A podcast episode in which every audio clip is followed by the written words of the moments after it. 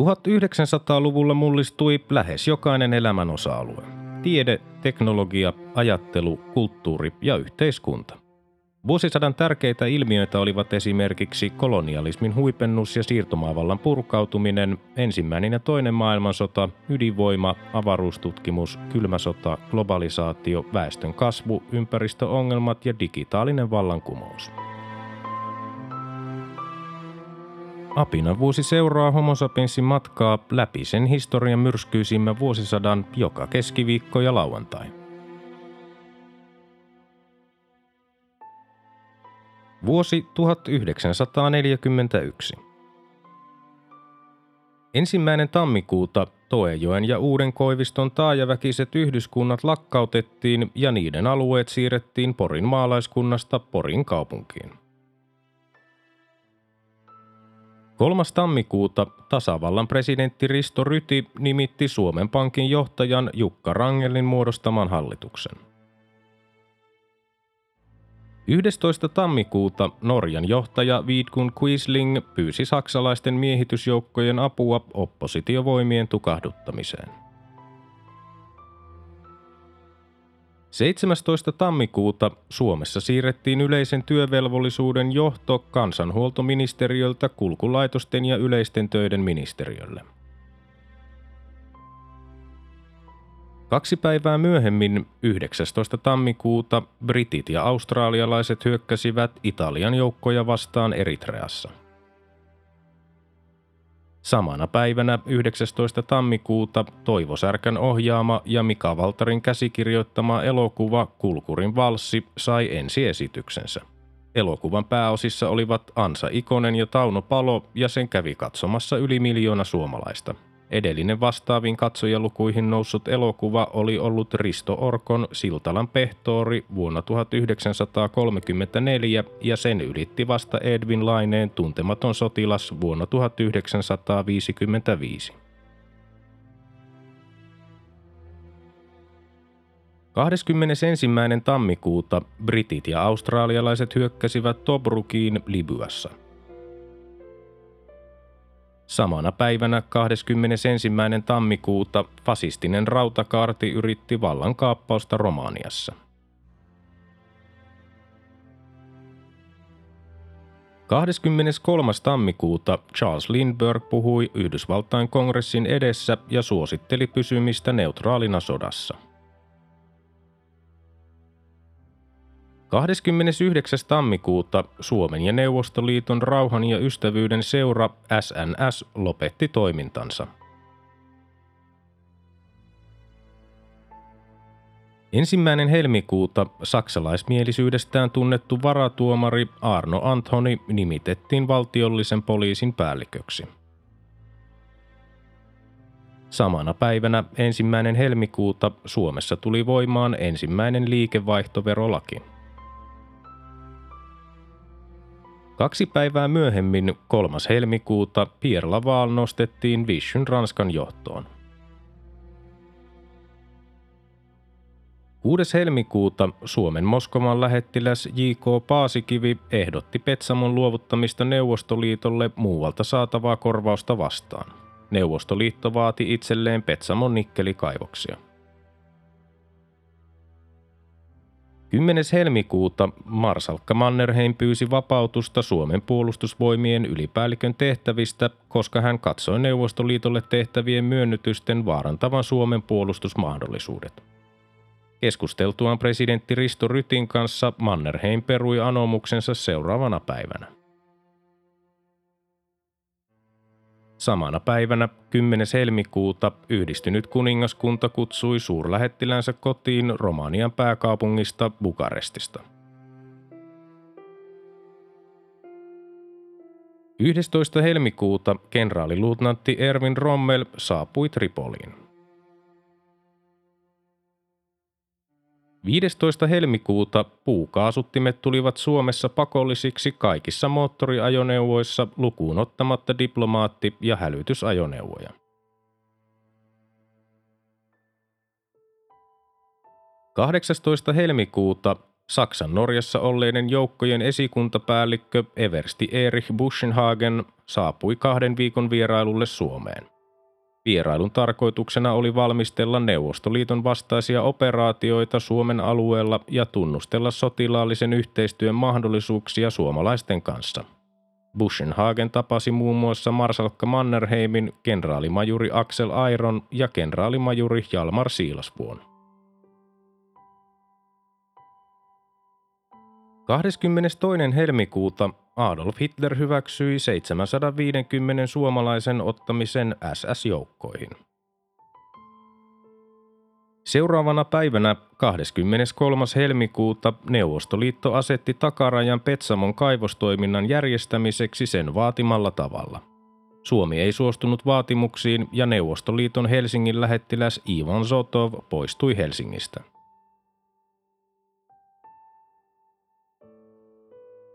Ensimmäinen maaliskuuta Bulgaaria liittyi akselivaltoihin.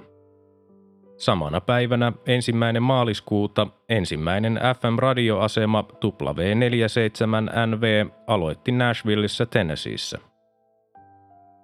Samana päivänä ensimmäinen maaliskuuta Adolf Hitlerin taisteluniteoksen ensimmäinen osa ilmestyi Suomessa kielitieteilijä Lauri Hirvensalon suomentamana ja VSOYn kustantamana. 11. maaliskuuta Franklin D. Roosevelt allekirjoitti Lend-Lease-lain, joka salli yhdysvaltalaisvalmisteisen sotamateriaalin myynnin liittoutuneille. Seuraavana päivänä 12. maaliskuuta Suomen ulkoministeri Rolf Witting hyväksyi suomalaisten sotilaiden värväämisen saksalaisiin SS-joukkoihin.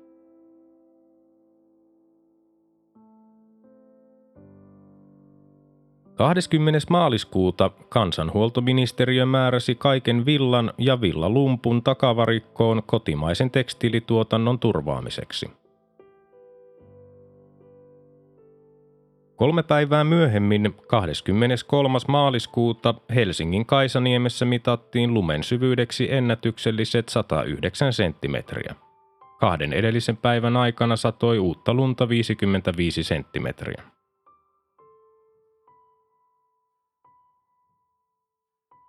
25. maaliskuuta Jugoslavian kuningaskunta liittyi Viinissä akselivaltoihin.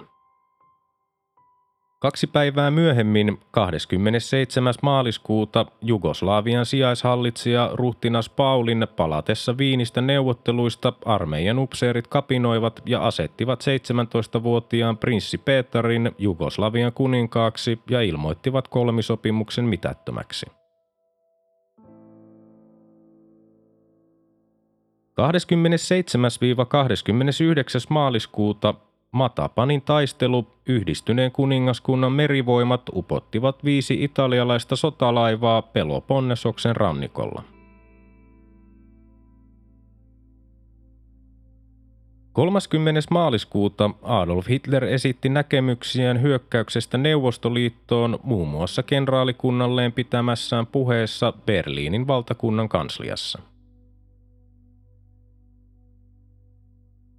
4. huhtikuuta akselivaltojen tukijoiden ja kansallismielisten vallankaappaus Irakissa Rashid Ali al-Kailanin johdolla pyrki tuomaan maan akselin puolelle sodassa.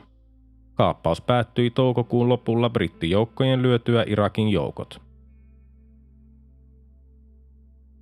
Kaksi päivää myöhemmin, 6. huhtikuuta, Saksa hyökkäsi Jugoslaaviaan ja Kreikkaan. Seuraavana päivänä 7. huhtikuuta Turun hovioikeus piti voimassa Helsingin raastuvan oikeuden joulukuussa 1940 tekemän päätöksen Suomen ja Neuvostoliiton rauhan ja ystävyyden seuran lakkauttamisesta. 17. huhtikuuta Jugoslavia antautui. 21. huhtikuuta Kreikka antautui britit vetäytyivät Kreetalle. Samana päivänä 21.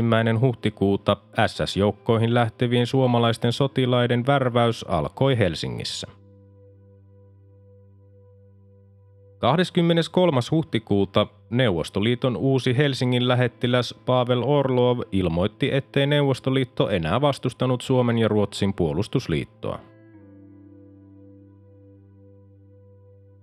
27. huhtikuuta saksalaiset saapuivat Ateenaan.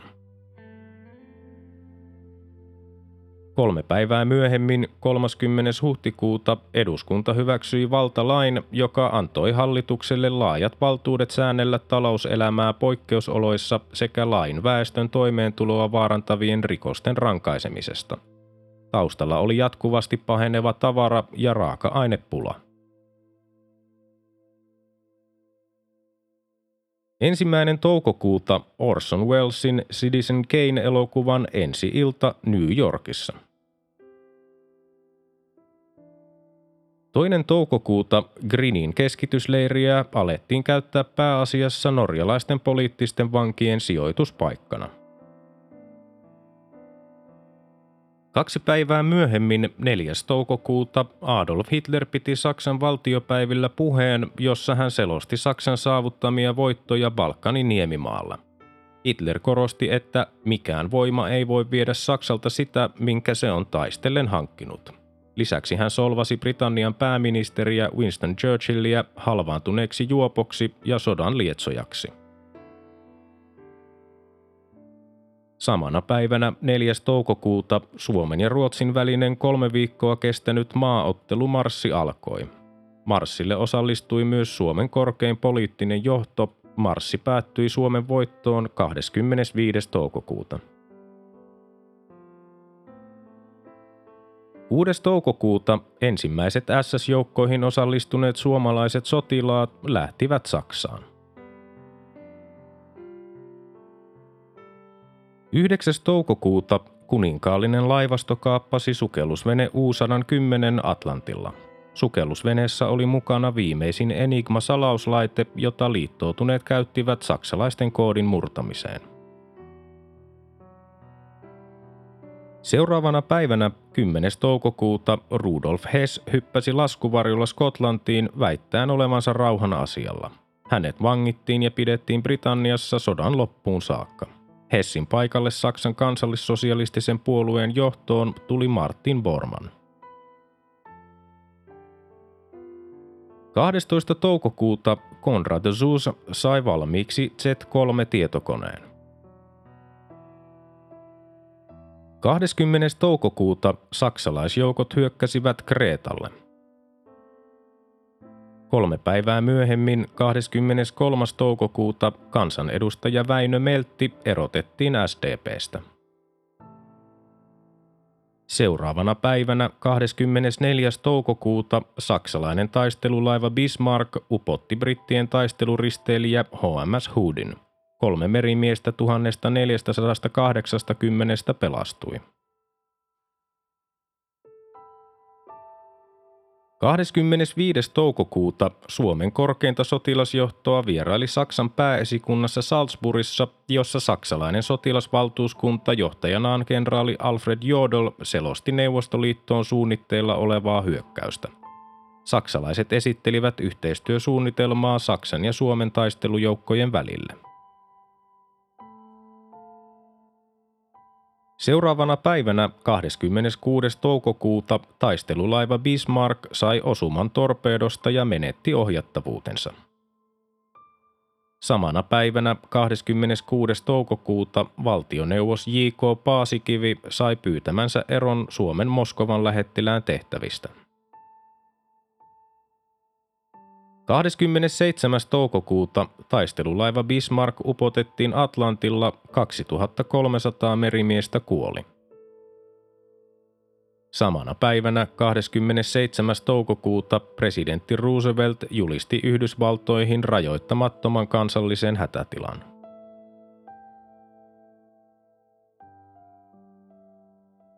30. toukokuuta Suomen hallitus päätti, että siirtoväen asuttamisessa ja pika-asutuslain toimeenpanossa voitiin tarvittaessa turvautua pakkokeinoihin. 31. toukokuuta Aleksis Kiven seura perustettiin.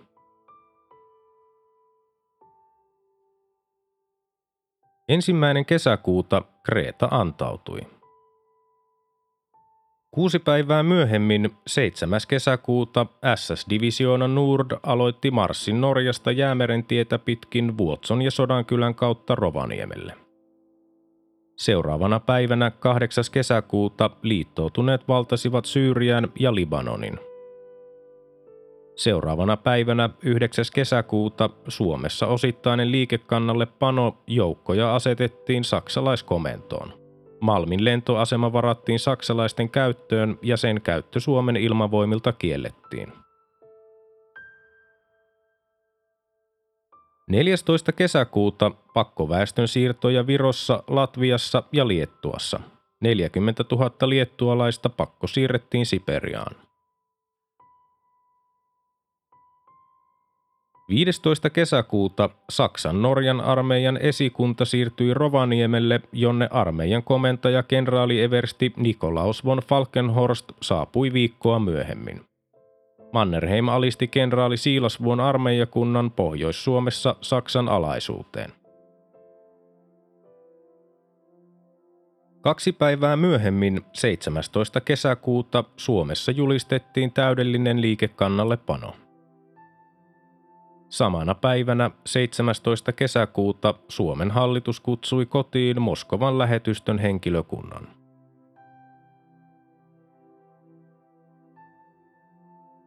18. kesäkuuta valtiollinen poliisi pidätti yli sata suomalaista kommunistia ja sodan vastustajiksi epäiltyä muun muassa lakkautetun SNS-seuran jäseniä.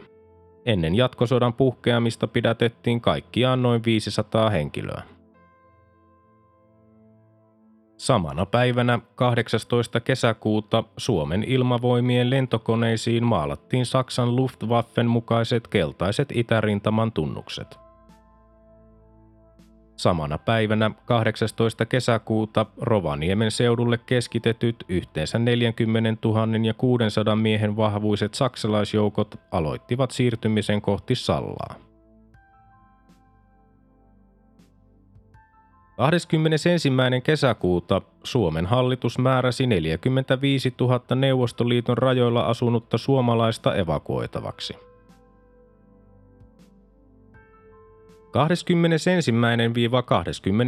kesäkuuta saksalaiset laskivat Itämeren poikki Memelistä Gotlannin eteläkärkeen kolme miinoitetta, jossa kussakin oli 500 miinaa ja 600 raivausestettä Apolda-kentät Örön ja Hiidenmaan välille ja Korbetha-kentät Tammisaaren ja Paldiskin välille. 22. kesäkuuta kaksi Saksan vuoristodivisioonaa siirtyi Norjasta Petsamoon. Valmisteluja varten maahan oli päästetty saksalaispioneereja siviiliasussa jo päivää aikaisemmin. Samana päivänä 22. kesäkuuta suomalaiset sukellusveneet sekä suomalaiset ja saksalaiset laivat aloittivat Suomenlahden miinoittamisen, jotta Neuvostoliiton Itämeren laivaston vapaa kulku estettäisiin. Samana päivänä 22. kesäkuuta operaatio Barbarossa Saksa hyökkäsi Neuvostoliittoon. Adolf Hitler julisti radioidussa puheessaan Suomen taistelevan liitossa Saksan kanssa – Suomi ilmoitti pysyvänsä ulkopoliittisesti puolueettomana, mutta Hitlerin puhe oli maanjohdolle kiusallinen, sillä se viestitti maailmalle Suomen olevan liittoutunut Saksan kanssa Neuvostoliittoa vastaan aloitetussa sodassa. Samana päivänä 22. kesäkuuta Neuvostoliiton lentokoneet tekivät ensimmäisen ilmahyökkäyksen suomalaisia vastaan hyökättyään operaatio kilpapurjehdukseen osallistuneita suomalaisia sota-aluksia sekä rannikkolinnakkeita vastaan. Samana päivänä 22. kesäkuuta Neuvostoliiton pohjoinen laivasto ja 14 armeija saivat käskyn pommittaa viholliskohteita Petsamon ja Kirkkoniemen alueella – Kello 6.05 aamulla Neuvostoliiton ilmavoimat pommittivat suomalaisia panssarilaivoja Sottungan luona. Kello 6.15 Alsherin linnaketta Turun saaristossa, kello 6.45 suomalaisia kuljetusaluksia Korppoon luona. Ja kello 7.55 puna-armeijan tykistö avasi tulen Hangon vuokra-alueelta ampuen Porsööhön, Sturholmaan ja Mantereelle. Samana päivänä avattiin Hirsilammen luona noin 14 kilometriä Imatran itäpuolella Neuvostoliiton alueelta tuli suomalaisia rajavartioita kohden ja Pummangista Petsamossa ammuttiin useita kymmeniä tykin laukauksia merellä kulkenutta suomalaista laivaa kohti. Samana päivänä 22. kesäkuuta valtioneuvoston tiedotuskeskuksen seuraajaksi perustettiin valtion tiedotuslaitos johtamaan sensuuria ja valvomaan yleisradion ja muiden tiedotusvälineiden toimintaa.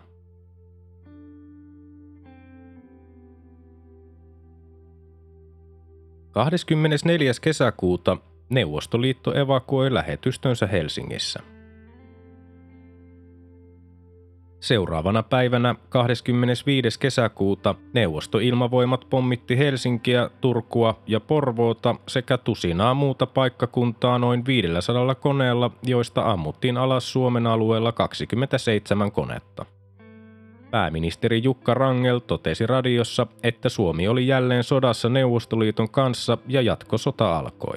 Suomen sodan johto siirtyi Mikkeliin. Samana päivänä 25. kesäkuuta Ruotsi julistautui puolueettomaksi Saksan ja Neuvostoliiton välisessä sodassa.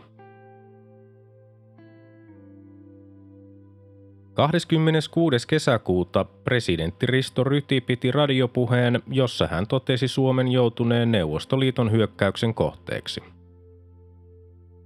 Samana päivänä 26. kesäkuuta Suomen armeija ja Suomessa olleet saksalaiset joukot aloittivat maahyökkäyksen. Samana päivänä 26. kesäkuuta tuntemattomat neuvostoliittolaisiksi oletetut lentokoneet pommittivat Unkarille kuuluvaa Kassan kaupunkia Slovakiassa. Samana päivänä 26. kesäkuuta Clemens von Galen julkaisi yhdessä muiden saksalaisten katolisten piispojen kanssa paimen kirjeen, jossa he kritisoivat valtakunnan hallituksen kristinuskon vastaisia toimenpiteitä. Piispojen mielestä oli käsittämätöntä, että kristinuskon vastainen kampanja jatkui sodan aikanakin, jolloin kansallinen yhtenäisyys juuri olisi ollut tärkeää. Heidän mielestään koko kristinuskon tulevaisuus Saksassa oli uhattuna Kirje luettiin ääneen kaikissa Saksan kirkoissa 6. heinäkuuta 1941. Propagandaministeri Josef Goebbelsin mielestä kyse oli joukosta järjettömiä syytöksiä ja häpeämättömiä vaatimuksia. Hänen mielestään paimenkirje oli myös Saksan katolisten pappien tikarin isku taistelevan armeijan selkään – Seuraavana päivänä 27. kesäkuuta Unkari julisti sodan Neuvostoliitolle reaktiona kassan pommitukseen edellisenä päivänä. Samana päivänä 27. kesäkuuta Jashin pogromi käynnistyi Romanian diktaattori Jon Antoneskun käskystä. 28-29.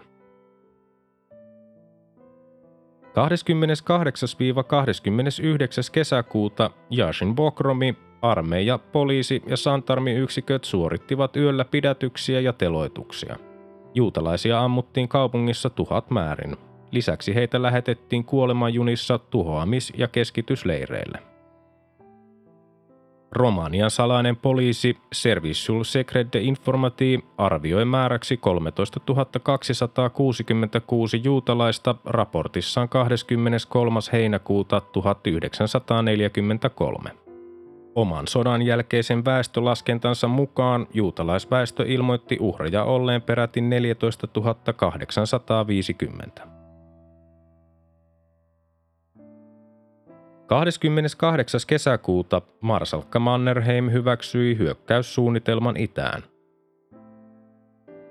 Seuraavana päivänä 29. kesäkuuta Suomen sodanjohto varoitti sanomalehdissä julkaistussa tiedotteessa väestöä avustamasta vihollisen lähettämiä desantteja ja kehotti ilmoittamaan epäilyttävistä ja muukalaisilta näyttävistä henkilöistä lähimmälle poliisi- tai sotilasviranomaiselle.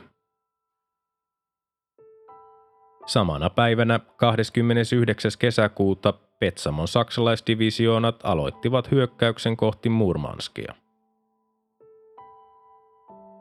Seuraavana päivänä 30. kesäkuuta Vishun hallitus Ranskassa katkaisi suhteensa Neuvostoliittoon.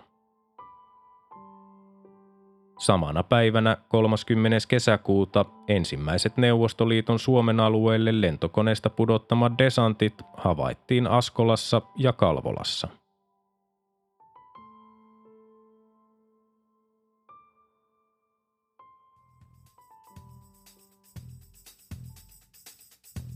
Tämä oli Apina vuosi. Homo sapiensin seikkailut jatkuvat taas seuraavassa jaksossa. Liitytään mukaan.